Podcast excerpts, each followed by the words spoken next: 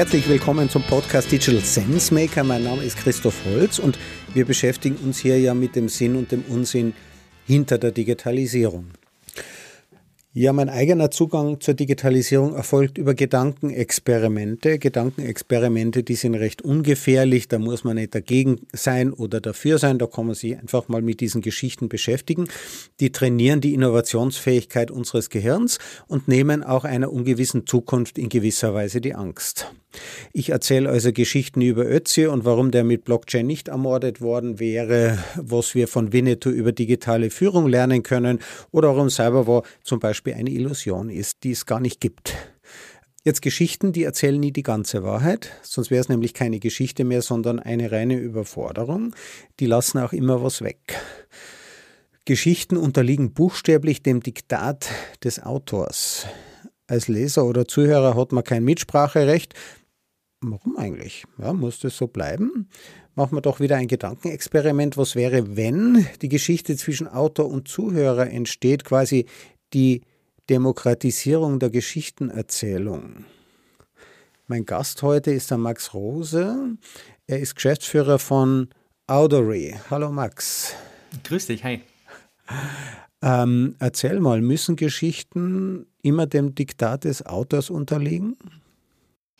In 2022 müssen sie das nicht mehr, beziehungsweise in den 1980er Jahren gab es schon die Möglichkeit, als Autor interaktive Geschichten zu schreiben, und zwar als Spielbuch. Ne? Das heißt, man liest so ein paar Seiten als Hörer, beziehungsweise als Leser, bekommt dann eine Frage gestellt und dann steht da, wenn du möchtest, dass die Geschichte so und so weitergeht, dann blätter auf Seite 72, sonst auf Seite 93. Und das heißt, Geschichten erzählen konnte man schon interaktiv.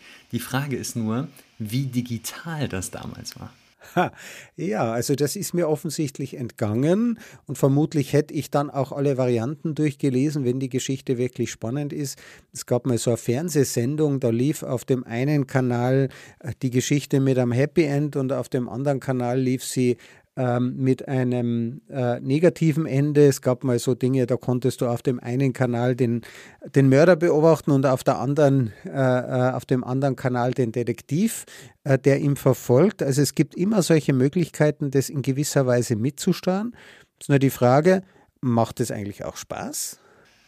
Also mir persönlich macht Spaß, ne? Und ich glaube, das ist halt auch viel aus dieser Computerspielbranche halt äh, gekommen. Ne? Also am Ende des Tages ist ein interaktives Hörbuch oder ein interaktives Spielbuch, so nennt man das, wenn man quasi Entscheidungen treffen kann, ähm, genau eine Mischung aus oder zwischen so zwei Extremen.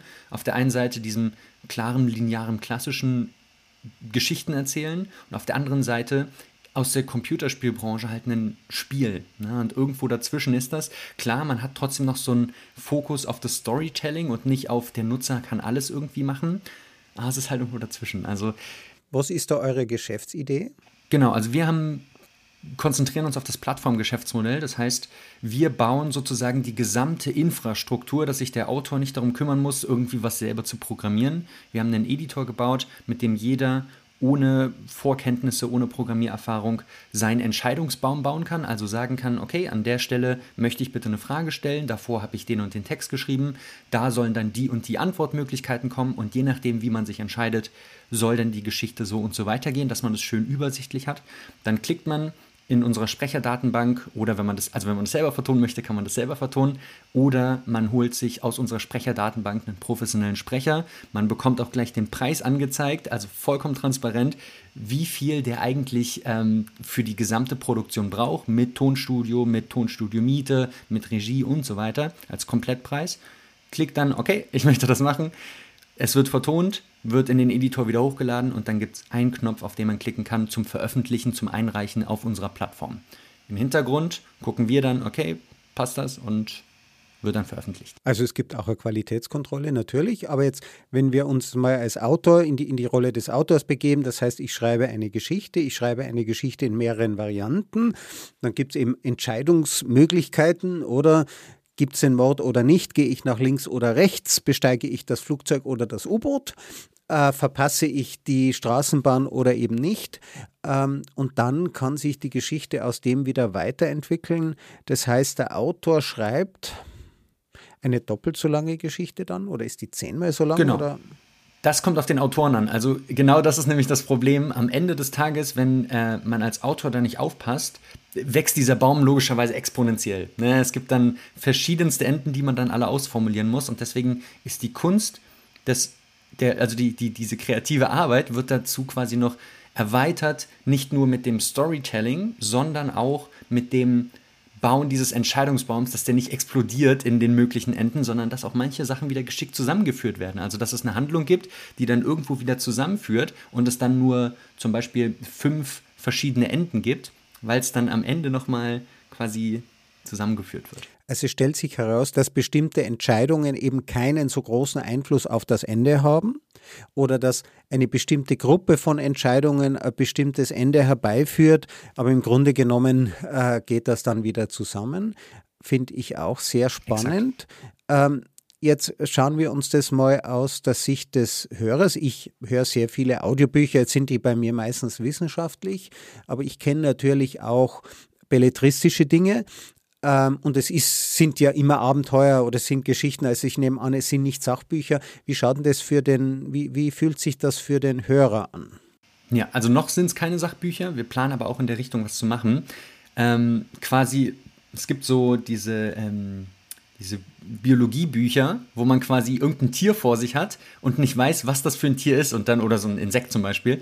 Äh, und dann stellt dieses Buch sozusagen Fragen, wie viele Füße hat das? Und dann blättert man zu der Seite, okay, hat das einen roten Panzer und so weiter. Und dann kann man quasi Arten bestimmen, nur durch dieses Buch. Das ist jetzt ein Beispiel, wie man da ein Sachbuch draus machen könnte.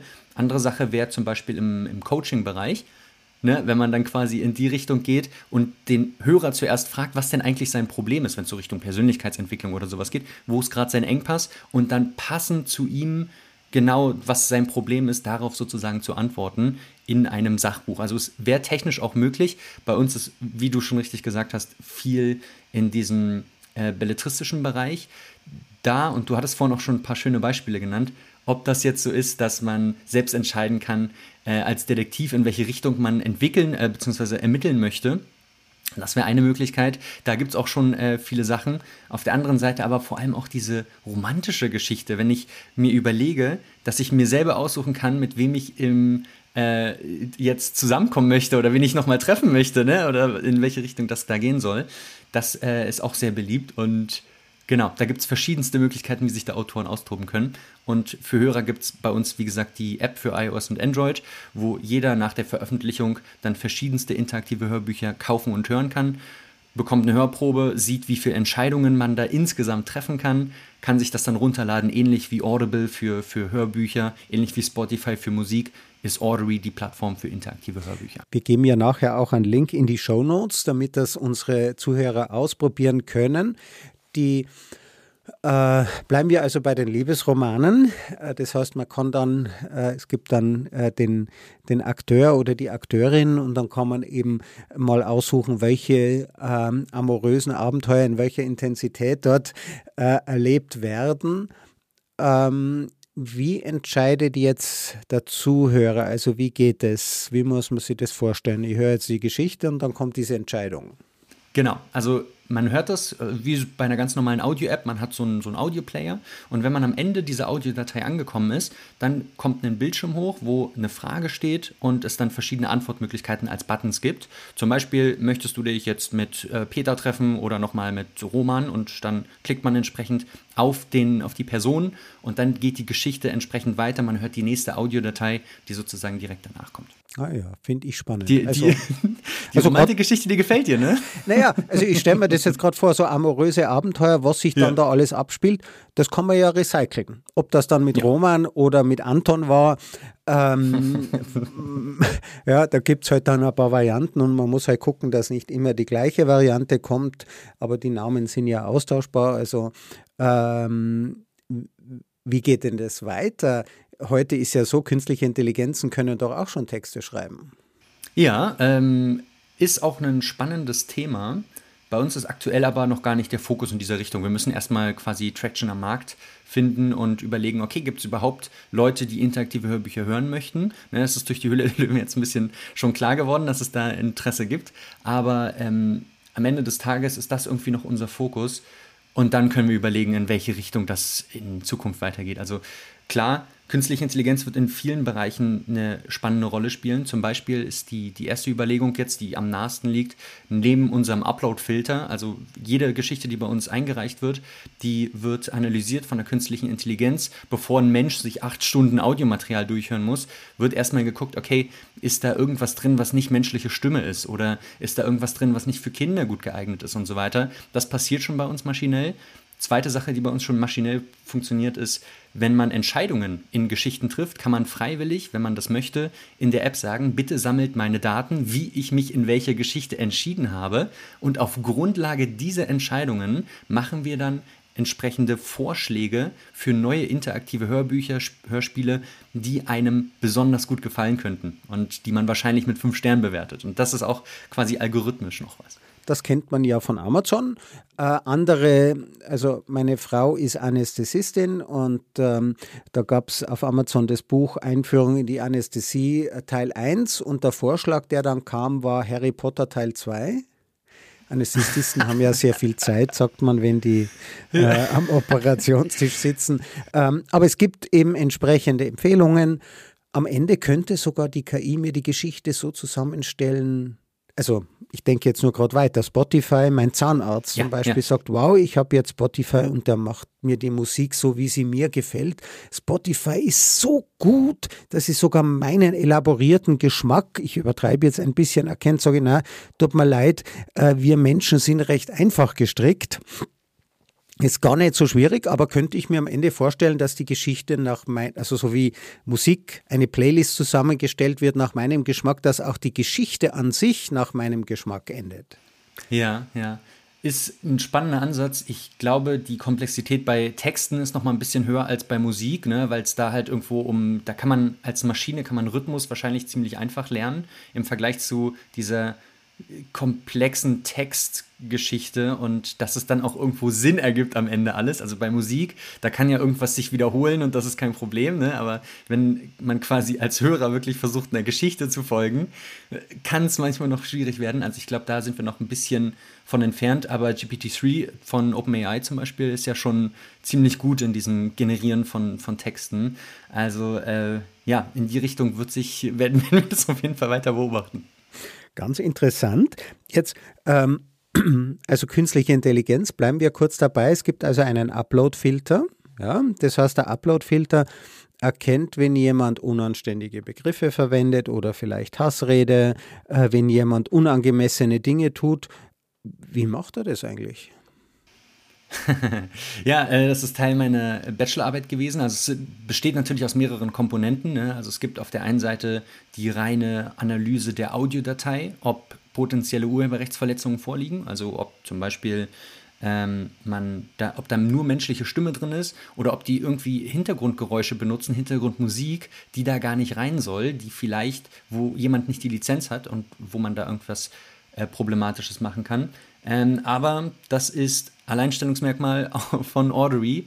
Deswegen bin ich da ein bisschen zurückhaltend, was die, was die technische Ausführung äh, anbelangt. Aber es äh, beschäftigt sich logischerweise mit äh, künstlicher Intelligenz, maschinell lernenden Ansätzen. Und äh, genau, das ist nur ein Teil. Ne? Also wie gesagt, die, der Upload-Filter ist ein Teil bei uns. Andere Seite sind die Empfehlungsalgorithmen. Und jetzt geht es vor allem auch Richtung, mehr Richtung, was merkt der Nutzer eigentlich, wenn man zum Beispiel, ähm, also da arbeiten wir demnächst wahrscheinlich dran, dass man in der App auch per Sprache antworten kann. Also dass es dann maschinell aus, dass man quasi einfach nebenbei abwaschen könnte oder Auto fahren könnte, nicht mehr auf den Bildschirm gucken muss, um auf den Button zu klicken, sondern dass die Frage gestellt wird und dann entsprechend ähnlich wie bei Alexa, bei jedem anderen Sprachassistenten auch, dass da dann entsprechend die Stimme genommen wird und überlegt wird, okay, was hatten der eigentlich gerade gesagt, zu welcher Antwort passt denn das am besten und dann wird die Antwort entsprechend ausgewählt. Mhm. Das heißt, ich habe ein reines Audioerlebnis, eben im Auto ist das äh, sicher eine spannende, recht eine spannende Angelegenheit. Jetzt hast du gesagt, ähm, ihr wart auch schon in der Höhle des, der Löwen. Ja. ja. Das heißt, ihr habt euch selbst ähm, den Investoren zum Fraß äh, vorgeworfen. Wie ist denn dieses Erlebnis? Ja, ähm, also ich glaube, es war, es war wirklich einmalig. Also ich habe da auch sehr gute Erinnerungen dran an diesen gesamten Tag des Drehs. Das Team, also es wird von Sony produziert. Ähm, das Team ist da einfach unglaublich. Also ich habe mich da sehr, sehr wohl gefühlt und es ist halt wirklich so, wie man es da sieht. Also als ich da das erste Mal sozusagen in diese Szene gekommen bin, dachte ich auch so, boah, geil, das sieht einfach genauso aus wie im Fernsehen und es ist halt einfach, sieht halt einfach sehr, sehr schön da aus. Ähm, und ja, das, ich glaube, das Schlimmste für mich war nicht vor den fünf Löwen zu pitchen, weil am Ende, ich mache das jetzt seit fünf Jahren. Äh, Ordery hatte ich jetzt die Idee vor fünf Jahren, habe das äh, auch halt natürlich nach draußen getragen und da gab es natürlich immer kritische Fragen und die gibt es ja immer noch, ne? Das ist ja, äh, ist ja immer so ein laufender Prozess und da ist halt auch immer der Fall gewesen, dass ich irgendwo mich mit jeder Frage schon beschäftigen musste. Und das heißt, wenn Carsten Maschmeyer da irgendeine Frage stellt, dann hatte ich die irgendwie schon mal irgendwo gehört und wusste, okay, darauf kann ich so und so antworten. Also das war nicht das Schlimmste. Das Schlimmste war, glaube ich, dass da einfach 20 Kameras auf dich gerichtet sind, du ein Mikro hast und alles, was du sagst, alles, was du irgendwie machst, das wird aufgezeichnet. Du hast nur einen Versuch und den kannst du einfach auch verkacken. Und das ist das halt quasi. Und hinter diesen Kameras, da sitzen ja nochmal äh, entsprechende Mitarbeiter. Ähm, das hat mich, glaube ich, am meisten unter Stress gesetzt. Also das war die, da, darauf kann man sich auch nicht vorbereiten. Ne? Das ist so eine Situation, du kannst dich mit deinen Unternehmenszahlen, dass du da nicht irgendwie, äh, weiß ich nicht, schlecht dastehst, weil du nicht mal den, die eigenen Zahlen deines Unternehmens kennst und so weiter. Ne? Aber auf diese Kameras kannst du dich nicht vorbereiten. Und das war irgendwie was, wo, wo, wo ich erstmal drauf klarkommen musste. Ja. Ich meine, beim nächsten Mal wird es leichter und beim übernächsten Mal ist man das dann schon richtig gewohnt. Ähm, aber das macht ja den Reiz dieser Sendung aus, oder? Man kann äh, die Gier äh, der Investoren riechen und den Angstschweiß äh, der Startups. ja, das, das Format ist halt gut dafür gedacht, ne? Genau, das macht da ein bisschen an Stress. Jetzt ähm, hat es auch geklappt? Hast du Geld genau. gekriegt? Genau. Also ich bin mit der Bewertung rein, äh, ich möchte gern 120.000 Euro für 15 Prozent haben. Mhm. Ähm, habe dann zwei Angebote bekommen. Einmal von Nils Glagau, der wirklich quasi dann mir genau diese, zu diesen Konditionen eingestiegen wäre. Und ein Kombi-Angebot von Georg Kofler und Carsten Maschmeyer, die mir zusammen zuerst ähm, 150.000 für 30 Prozent geben wollten, dann aber runtergegangen sind auf 20 Prozent und dafür geben sie mir 200.000 Euro, also eine höhere Unternehmensbewertung, die ich, mit der ich eigentlich reingegangen bin. Und für dieses äh, Angebot hatte ich mich dann entschieden und bin dann damit quasi aus der Höhle der Löwen raus. Am Ende des Tages ist dieser Deal aber nicht zustande gekommen, weil wir gemerkt haben dann in der Due Diligence, okay, ähm, wir wollen strategisch doch irgendwo in andere Richtungen. Und das ist besser, ähnlich wie bei einer Ehe oder sowas. Ich nehme immer dieses Beispiel. Ähm, wenn man unterschiedliche Vorstellungen von der Zukunft hat, ist es vielleicht besser, wenn man das lässt, anstatt dann sich so festzubinden und dann irgendwie immer Konflikte zu haben. Also kein, deswegen, kein schneller Sex, sondern langfristige Partnerschaft. ja, genau. Und das hat da halt entsprechend nicht ähm, so gut funktioniert. Äh, aber wir sind im Guten auseinandergegangen. Ja. Ne? Also ich habe noch die private Handynummer von Carsten Waschmeier. Wenn ich irgendwie was wissen will, wenn ich irgendwie Probleme habe, kann ich mich bei den Teams melden. Und äh, da ist jetzt kein, kein böses Blut geflossen. Ja. Am Ende hast du also offenbar auch gemerkt, ähm, dass die Investoren mehr wollten, als du geben wolltest oder dass die Investoren andere Vorstellungen hatten über die Zukunft des Unternehmens. Genau, eher letzteres. Also das habe ich schon mitbekommen, also dass da halt logischerweise unterschiedliche Interessen auch äh, bestehen. Aber es ist ja normal, ne? Also es sind halt wirklich zwei unterschiedliche Perspektiven. Ja. Ähm, wenn ich jetzt nochmal versuche, ein bisschen reinzufühlen, wie es dir da gegangen ist, du hättest also jetzt deine finanziellen Sorgen, wärst du losgeworden. Ähm, das heißt, hm. du hättest kurzfristig jetzt mal wirklich aufatmen können und sagen, das passt. Wie ist das so, wenn man dann merkt, die Zukunft der Firma ist mir dann doch wichtiger. Ich, ich glaube an diese Idee, ich will, dass das langfristig und ich möchte mich da auch nicht bevormunden lassen. Ja, also für mich war das eigentlich äh, nicht wirklich lange schlimm. Auf der einen Seite, also klar, es ist eine harte Zeit, vor allem wenn man irgendwo Gehälter bezahlen muss und so weiter. Also das ist schon, das haut dann schon rein, wenn man auf einmal dann nicht mehr weiß, in welche Richtung es in, in der Zukunft geht. Ähm, aber am Ende des Tages hatten wir da auch, ähm, ja, was heißt Glück? Also wir sind danach, haben wir ein Investment jetzt von der Sächsischen Beteiligungsgesellschaft bekommen und die haben uns jetzt 300.000 Euro gegeben, also nochmal 100.000 Euro mehr und dafür ist es eine stille Beteiligung. Das heißt, ich habe gar keine Prozente abgegeben, ähm, darf in Anführungsstrichen machen, was ich will. Es gibt natürlich auch äh, da eine vertragliche Grundlage. Ähm, aber am Ende werden sie halt am Jahresabschluss quasi beim, am, am Gewinn mhm. beteiligt. Und das ist irgendwo das Beste, was uns hätte passieren können. Also du darfst von dem Geld quasi keinen Porsche kaufen. genau, beziehungsweise wenn ich einen Porsche kaufen möchte, dann muss ich das erst entsprechend mit der Sächsischen Beteiligungsgesellschaft absprechen. Aber genau, in diese Richtung geht es, dass nicht einfach das gesamte Geld in irgendwas investiert wird, was nicht sinnvoll ist. Was haben solche äh, Unterstützungen für eine Laufzeit? Bis wann musst du das Geld ausgegeben haben? Ähm, ich überlege, ob ich mich zu Vertragsdetails da äh, entsprechend äußere. Oder, oder gibt es eine Frist? Gibt es eine Frist, bis wann du das Geld ausgegeben Also wann quasi diese Zusammenarbeit endet, bis wann du das Geld ausgegeben haben musst? Ja, also die, die ist schon nachhaltig. Also wir sind bei einer Vertragslaufzeit von, sagen wir mal, mehr als äh, acht Jahren. Und deswegen ist das schon ist das schon ja. gut so. Also musst du auch was, zurück, musst du was zurückzahlen? Also jetzt eine konkrete ja, genau. Höhen, aber es gibt eben auch eine, äh, eine Rückzahlungsmöglichkeit äh, oder Notwendigkeit. Und äh, wenn du jetzt andere Investoren mit reinnimmst, ist, kannst du das dann beliebig tun? Genau, genau. Also ich habe trotzdem, wie gesagt, noch 100 Prozent. Ähm, das ist, weiß ich nicht, wie man das aus, vielleicht ist das nur eine Perspektive wie ein Kredit oder sowas. Mhm wo man halt trotzdem noch irgendwo die gesamte Entscheidungsmacht hat. Und ähm, genau, wenn jetzt andere Investoren dabei sein möchte und das passt, dann würde ja. das auch funktionieren. Und darfst du denn mit deiner Firma nach Amerika wechseln? also äh, nein, wahrscheinlich, äh, ich habe das auch nicht vor. Ne? Also ähm, das Audrey, ich, ich bin da auch, äh, also da stoße ich manchmal auf, auf, auf Diskussionspotenzial, wenn man es so sagen kann. Aber ähm, ich weiß, dass ich die Idee hier in Chemnitz hatte. Ich weiß, dass ich die gesamte Infrastruktur hier genutzt habe, um dahin zu kommen, wo, wo wir jetzt sind. Ähm, hier sind die Mitarbeiter. Hier sage ich dann auch, natürlich zahle ich hier Steuern und gehe dann nicht irgendwo anders hin.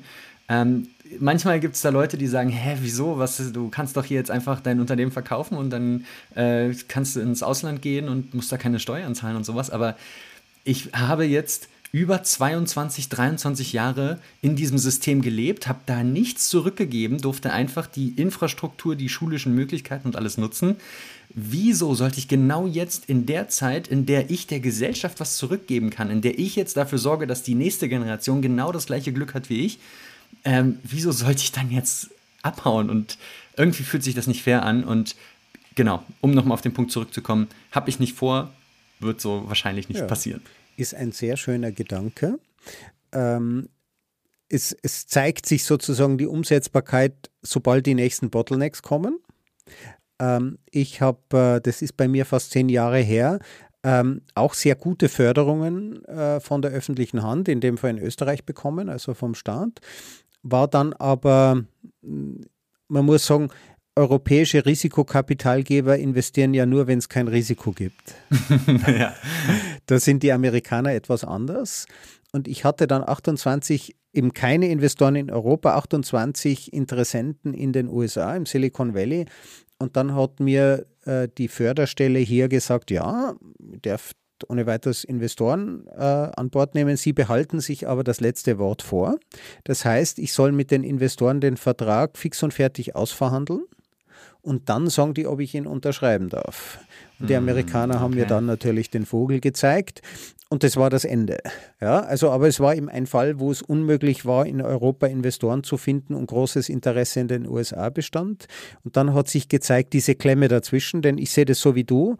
Ähm, an sich wäre es ja gut, unsere Firmen in den USA zu verkaufen, mit dem Geld nach Europa zurückzukommen, hier wieder zu investieren, die groß zu machen, drüben zu verkaufen ja, und, und das Geld wieder hier zu investieren. Ja, das ist ja auch äh, eine Form der Wirtschaftsförderung, wie man auch wieder was zurückgeben kann.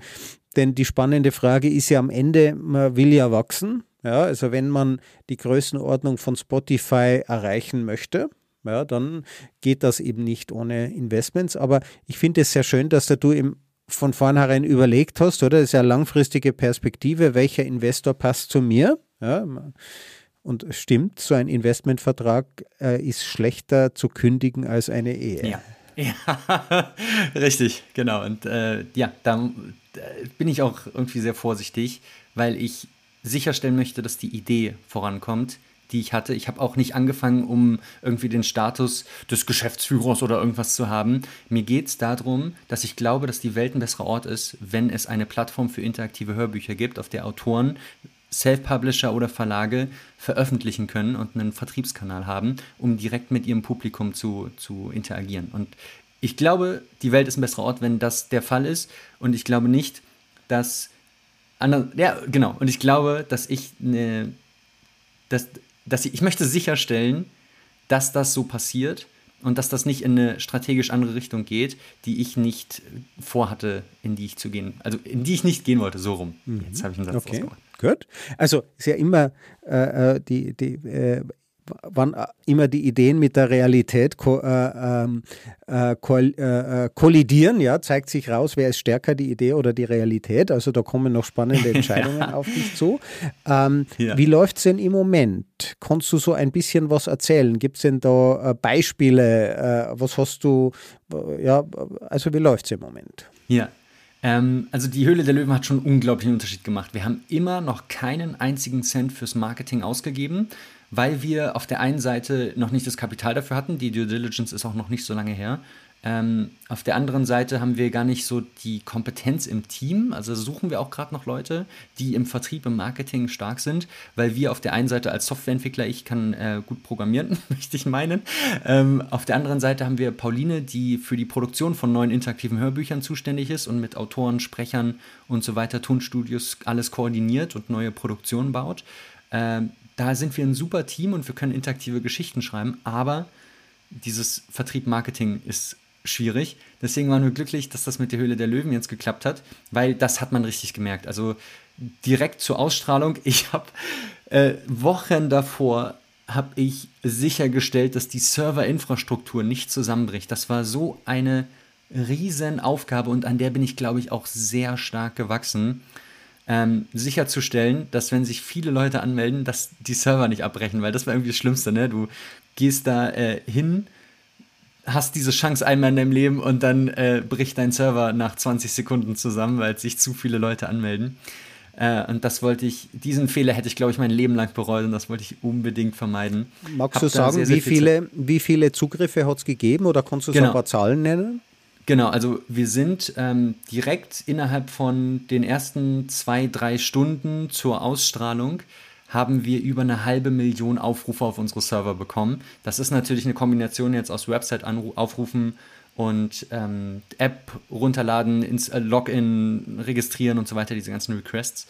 Ähm, aber ja, das war schon richtig heftig. Also und das sind Unique-Besucher? Äh, Nein, nein, das sind nicht Unique-Besucher, sondern wenn ein Nutzer zum Beispiel auf die Webseite geht, kommt ein API-Call, also wird, wird ein Request an den Server geschickt und diesen habe ich gerade okay. gezählt. Also wäre auch genau das gleiche, wenn du in der App das, das machst. Ähm, in den App Stores kann man sehen, dass wir in beiden, also wir hatten davor, sage ich mal, fast null Nutzer. Nach der Ausstrahlung hatten wir in beiden Plattformen über 10.000. Das kann ich verraten. Ähm, und Genau, das war so das eine Ding. Was aber irgendwo viel spannender war, war der Netzwerkeffekt, der damit einhergeht. Auf der einen Seite gab es den entsprechenden die, die Ausstrahlung. Dann aber haben Google und Apple als App Store-Betreiber mitbekommen, Moment mal, hier ist gerade eine App, die ganz oft runtergeladen wurde. Da passieren In-App-Käufe, wo wir natürlich entsprechenden Teil als Provision bekommen lass uns mal diese App bitte in die Charts packen. Und dann waren wir wirklich zwischenzeitlich, ich habe da super Screenshots von, waren wir zwischenzeitlich in den Top 10 bei, ähm, bei Android im Audiobereich direkt unter Spotify, bei ähm, iOS waren wir unter TikTok und so in diesen Trendcharts. Und das hat man auch nochmal richtig gemerkt. Also diese erste Riesenkurve von es gab glücklicherweise auch eine Werbepause in, dem, in der Höhle der Löwen, wo dann genau bevor ich eine Entscheidung getroffen habe, erstmal schön fünf oder zehn Minuten Werbung gespielt wurde, wo sich dann alle natürlich die App runtergeladen haben. Also das sieht man richtig in dem Graph. Und danach halt, die Tage danach kam dann halt wirklich nochmal diese zweite Welle von App Store Charts, wo seitdem bis heute ein entsprechendes Grundrauschen passiert, wo sich jeden Tag neue Nutzer bei uns anmelden. Und das ist wirklich ein sehr, sehr schöner Effekt gewesen. Und das freut mich bis heute, wenn ich sehe, dass ich quasi jetzt einfach einschlafen kann und die Maschinen am Ende sozusagen dieses Hörbuch äh, delivern und, und die Möglichkeit geben, das zu kaufen. Und ich dann nächsten Morgen sehe, ah, okay, es haben wieder ein paar Leute interaktive Hörbücher gekauft. Mhm. Das ist, glaube ich, äh, das schönste Gefühl, wenn ich jetzt seit, wenn ich zurückblicke, seit fünf Jahren arbeite ich an dieser Software und jetzt ist es endlich soweit. Wie viele Hörbücher gibt es und was kostet so eines? Ja, also wir haben aktuell, das ist auch übrigens noch der Engpass, ne? also als Plattform Henne-Ei-Problem ohne Autoren gibt es keine Hörer, die was kaufen können. Ohne Hörer, die irgendwas kaufen können, gibt es keine Autoren, die was schreiben wollen. Äh, wir sind gerade bei 50 interaktiven Hörbüchern ungefähr. Ähm, davon haben die also, ja, wie, wie viel gibt es? Also, es gibt so um die 30 kostenpflichtigen interaktiven Hörbücher und die meisten von denen liegen so ungefähr bei 9,99, 10 Euro. Das ist so der Standard-Hörbuchpreis auf dem Markt. Es gibt aber auch welche mit ähm, halbem Preis, also 4,99, 5 Euro. Und am Ende kann das der Autor selbst entscheiden. Also wir haben halt im Editor die Möglichkeit, du kannst von 2 Euro oder 2,99, weiß ich gerade gar nicht, was die kleinste Grenze ist. Ich meine 2, 2 Euro, 1,99 äh, bis 15 Euro hoch kannst du selber deinen Preis bestimmen, je nachdem, auf wie viel Zeit du in dieses Hörbuch reingesteckt hast. Ne? Du musst dir überlegen, wenn du so ein 16-Stunden-Hörbuch machst, wo es, wo du quasi fünfmal so viel Spielwert hast oder Wiederspielwert hat, dann kannst du natürlich dafür mehr verlangen als ein Standard-Hörbuch, was du einmal durchhörst ähm, und vielleicht so ein paar Scheinentscheidungsfreiheit hast. Also wie, ähm, weiß ich nicht, du sitzt im Bus und kannst dann entscheiden, was für Musik du hörst, aber es hat keinen Einfluss auf die Geschichte. Also es ist jetzt nicht wirklich was groß Komplexes. Kommt immer ein bisschen drauf an, wie die Geschichte aufgebaut ist. Okay. Also als ich jung war, durfte ich am Esstisch nicht lesen, streng verboten. Heute freue ich mich, wenn meine Kinder das tun und nicht am Handy sind ja, und keine Hörbücher ja. hören. Die sind, also gerade ja. auf einer Autofahrt sind die begeisterte Hörbüchhörer. Gibt es denn auch Kinderhörbücher? Ja, also das ist auch, das wird jetzt auch weiter unser, unser Fokus, sage ich mal. Da werden auch die nächsten Produktionen hingehen, ohne zu viel zu verraten. Ähm, aber wir haben auch von entsprechenden Eltern das Feedback bekommen, das ist sehr gut, dass es interaktive Hörspiele, Hörbücher gibt, weil das halt kein klassisches Game ist, wo man die ganze Zeit am Handy zockt, sondern wo ein Kind in irgendeiner Weise ein Hörbuch hat, aber trotzdem die Möglichkeit hat, irgendwo zu entscheiden. Also genau, was ich vorhin gesagt hatte, dieses, diese Mischung aus dem Spiel und dem Hörbuch ist genau passend für Kinder, um zu merken, hey, meine Entscheidungen haben einen Einfluss auf die Handlung und sind da gespannt. Also das ist, glaube ich, auch unsere, unsere Kernzielgruppe aktuell, Kinder, die Bock haben, selber was zu entscheiden, wo die Eltern am Ende sozusagen die sind mit dem guten Gewissen, wie du schon sagtest, es ist vielleicht besser, ein Hörbuch zu hören, als ein Computerspiel zu spielen. Ja, sehr interessant. Also das Smartphone ist ja das wichtigste Erziehungsgerät äh, überhaupt. Also man fragt sich ja, wie war Kindererziehung ohne Smartphone möglich? ja. Ich bin glücklicherweise genau in dieser Zeit äh, groß geworden, in der ich noch kein Smartphone hatte und das dann losgegangen ist. Und deswegen habe ich sozusagen glücklicherweise irgendwo noch beide Welten, bin aber trotzdem, sage ich mal, native mit diesen Technologien aufgewachsen. Bin ich auch sehr glücklich drüber. Und ich habe ehrlich gesagt noch gar keine Meinung, wie ich das bei meinen Kindern mache. Das wird, ja. glaube ich, auch eine unglaublich Hast du schon Kinder? Große, große Herausforderung. Nein, ich bin 25 jetzt und ähm, nee, hab erstmal auch noch nicht geplant, in diese Richtung zu gehen. ja, aber du wirst dir dann gut überlegen, ob du deine Kinder selber dieser Technologie sofort aussetzt, oder? Oder, oder ob man eben wartet. Ja. Und ich denke, man kann ja auch immer mediengerecht für die entsprechenden Altersgruppen das einsetzen ich finde es sehr spannend, dass man das eben auch für Sachbücher äh, tun kann. Ich ähm, bin schon am Überlegen, wie, wie ich äh, sowas machen würde, denn ich fände es spannend, dass man, ähm, man kann, bei Sachbüchern ist es so, ich liebe, ich liebe Lexikas. Ja, also da kann man dann springen vor und zurück und zuerst vertieft man sich in dieses Thema und dann in jedes, in jenes Thema. Ein Lexikon ist im Grunde genommen ein steuerbares Buch. Ja, da gibt es immer die Referenzen dazwischen, da kann man dann nachgucken. Wenn es so etwas im Audiobereich gäbe, ja, das heißt, ich kann schauen, möchte ich zuerst dieses Thema vertiefen oder zuerst jenes Thema vertiefen, denn als Autor ähm, und ich, ähm, ja, das gehört bei mir auch irgendwann mal mit dazu. Also so wie mit den äh, Kindern ist, äh, du sagst, du hast noch keine Kinder, aber ist geplant, so ist mein äh, großes Sachbuch und es wäre äh, spannend zu sehen, ähm, wäre es möglich, dass man die Kapitel in verschiedener Reihenfolge lesen kann. Ja, je nachdem, wofür interessiert man sich mehr über technische Entwicklung oder eher über die ethischen Herausforderungen. Da gäbe es dann verschiedene Pfade durch ein und dasselbe Buch, finde ich sehr spannend. Wie bist du auf diese Idee gekommen? Es war witzigerweise sehr zufällig. Also ich habe ähm, in der Schule, war ich eigentlich immer so der Sportler, hatte nichts irgendwie mit dem Computer zu tun, aber habe gern so Handyspiele, Computerspiele gespielt. da kommen wir wieder auf den Punkt. Äh, und habe mir dann das also ich, und dann eines Tages habe ich mich irgendwie gefragt, das war wirklich zufällig, wie programmiert man eigentlich Computerspiele? Ist das schwer? Kann das jeder machen? Und dann habe ich äh, quasi mir ein YouTube-Video angeguckt, habe eingegeben in die Suchleiste Spielprogrammieren und dann wurde Auto vervollständigt von, von YouTube Spielprogrammieren mit PowerPoint. Und das war der erste Start, wo ich sage so, hä, man kann doch nicht mit PowerPoint Computerspiele programmieren. Hab auf den Link geklickt, ich wurde eines Besseren belehrt, äh, man kann mit PowerPoint Computerspiele programmieren. Es waren dann so Wimmelbildspiele, wo du einen Schlüssel suchen musst auf einem großen Bild und so Zeugs. Ähm, und ja, in diese Richtung ging es dann weiter. Ich habe mein erstes Buch gelesen, quasi zur, wie programmiert man, also zu einer Programmiersprache. Das war das erste Buch in meinem Leben, was ich freiwillig komplett durchgelesen habe. Und äh, dann ging es in diese Spielentwicklerrichtung weiter.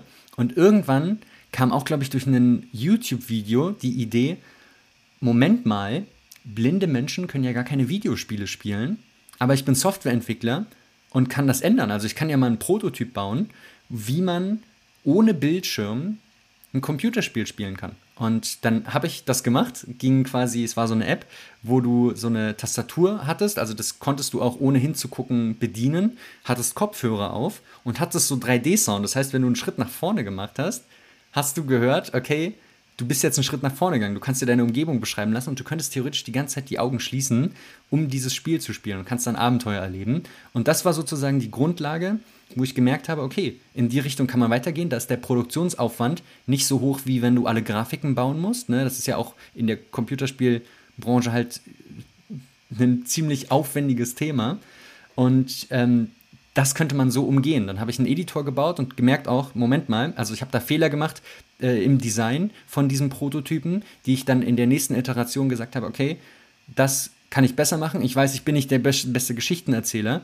Das können Autoren viel besser lass uns mal einen Editor bauen, der die Möglichkeit gibt, Storytellern solche interaktiven Geschichten zu bauen. Und dann ging es halt irgendwie in diese Richtung weiter und über mehrere Iterationen ist dann auch irgendwann aufgefallen, Moment mal, man kann ja da ein Geschäftsmodell draus machen, man kann da ja Geld mit verdienen, das kann man ja hauptberuflich machen, wie cool ist das denn bitte? Dann kann man damit selbstständig werden und den ganzen Tag an den Sachen programmieren, die man gern machen möchte. Und am Ende des Tages bin ich so auf diese Idee gekommen. Ich habe keinen Kontakt irgendwo zu, zu blinden Personen. Das ist, äh, war einfach nur durch die Inspiration von einem Video und einfach, weil ich gemerkt habe, okay, ich bin technisch in der Lage dazu. Neben dem Studium kann man sowas einfach mal probieren, weil es Spaß macht, sowas zu entwickeln.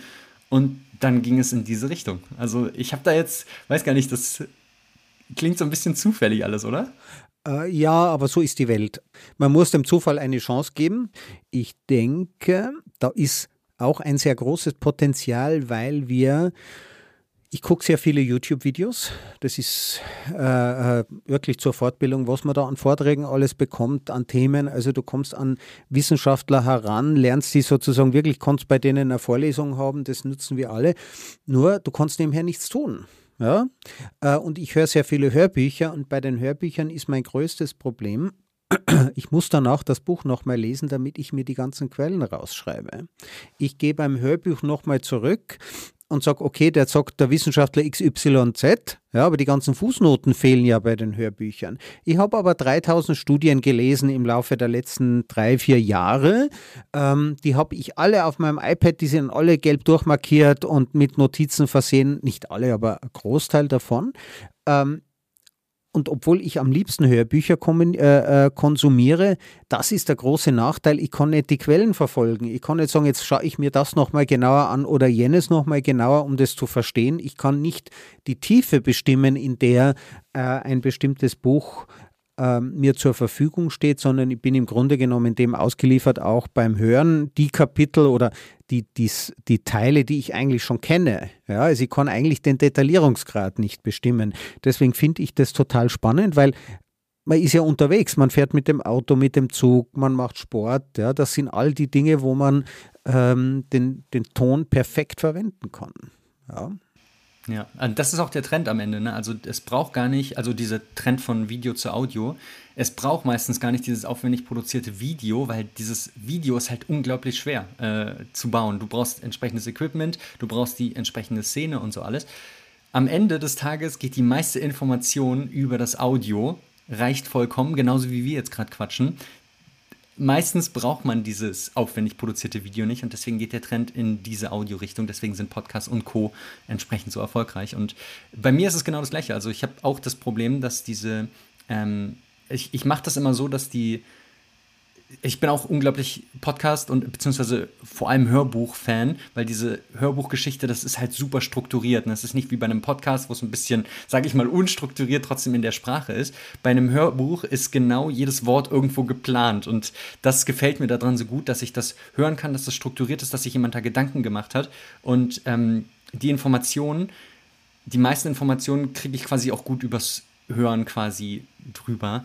Ähm, und das mit den Quellen habe ich zum Glück irgendwie nicht so das Problem, weil wenn ich dann quasi zum Beispiel künstliche Intelligenz, das ist halt so mein Thema, Thema ähm, hole ich mir die Bücher.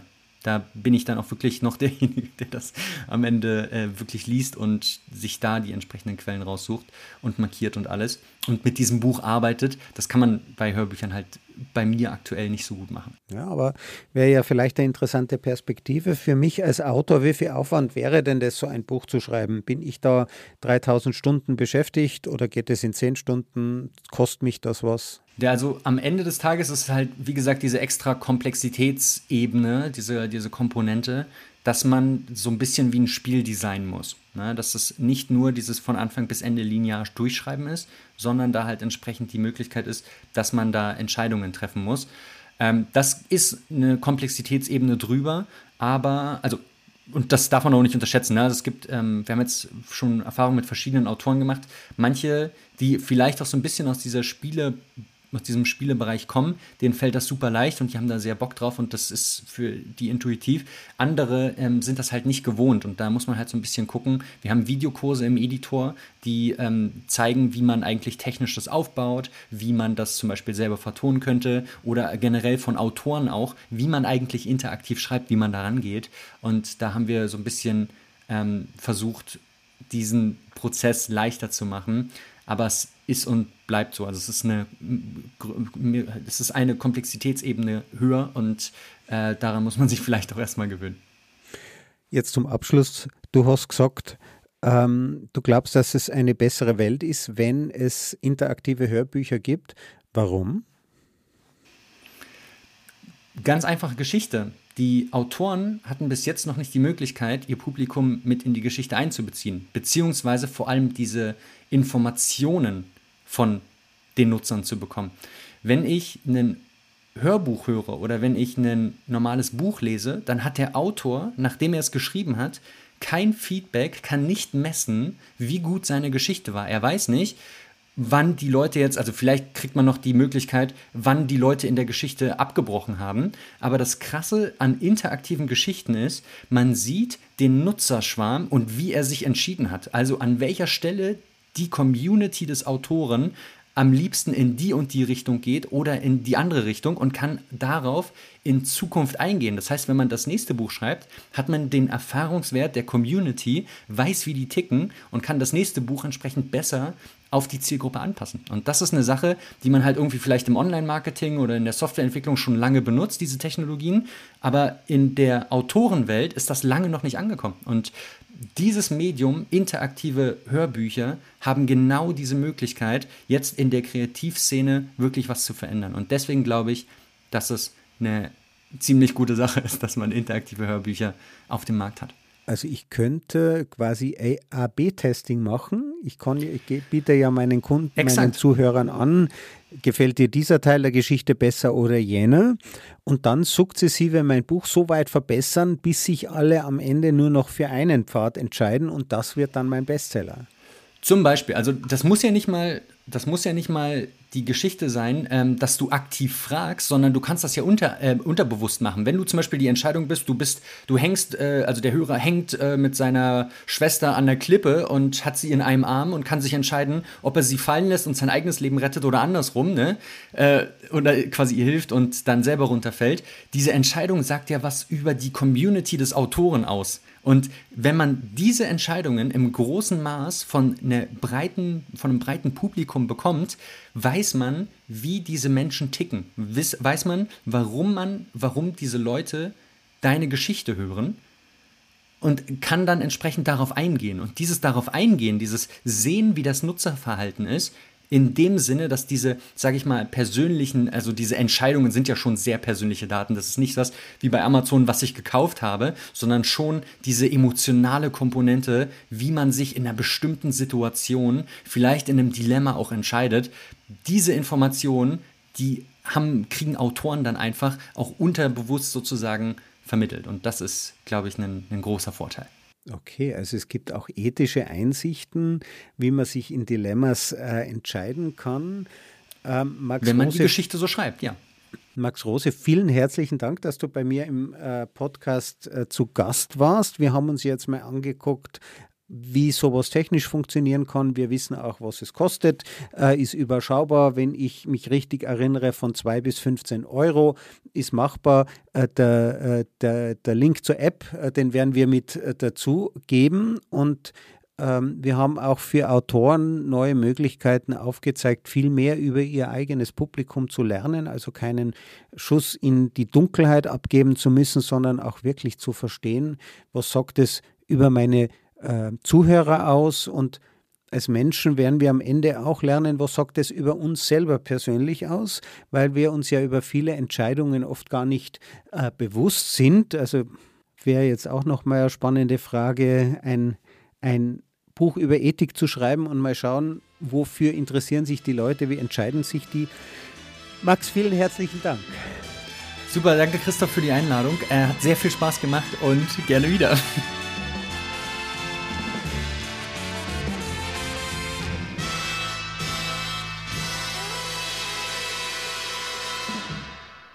Diese Folge wurde präsentiert von Auf Wellenlänge. Www.aufwellenlänge.de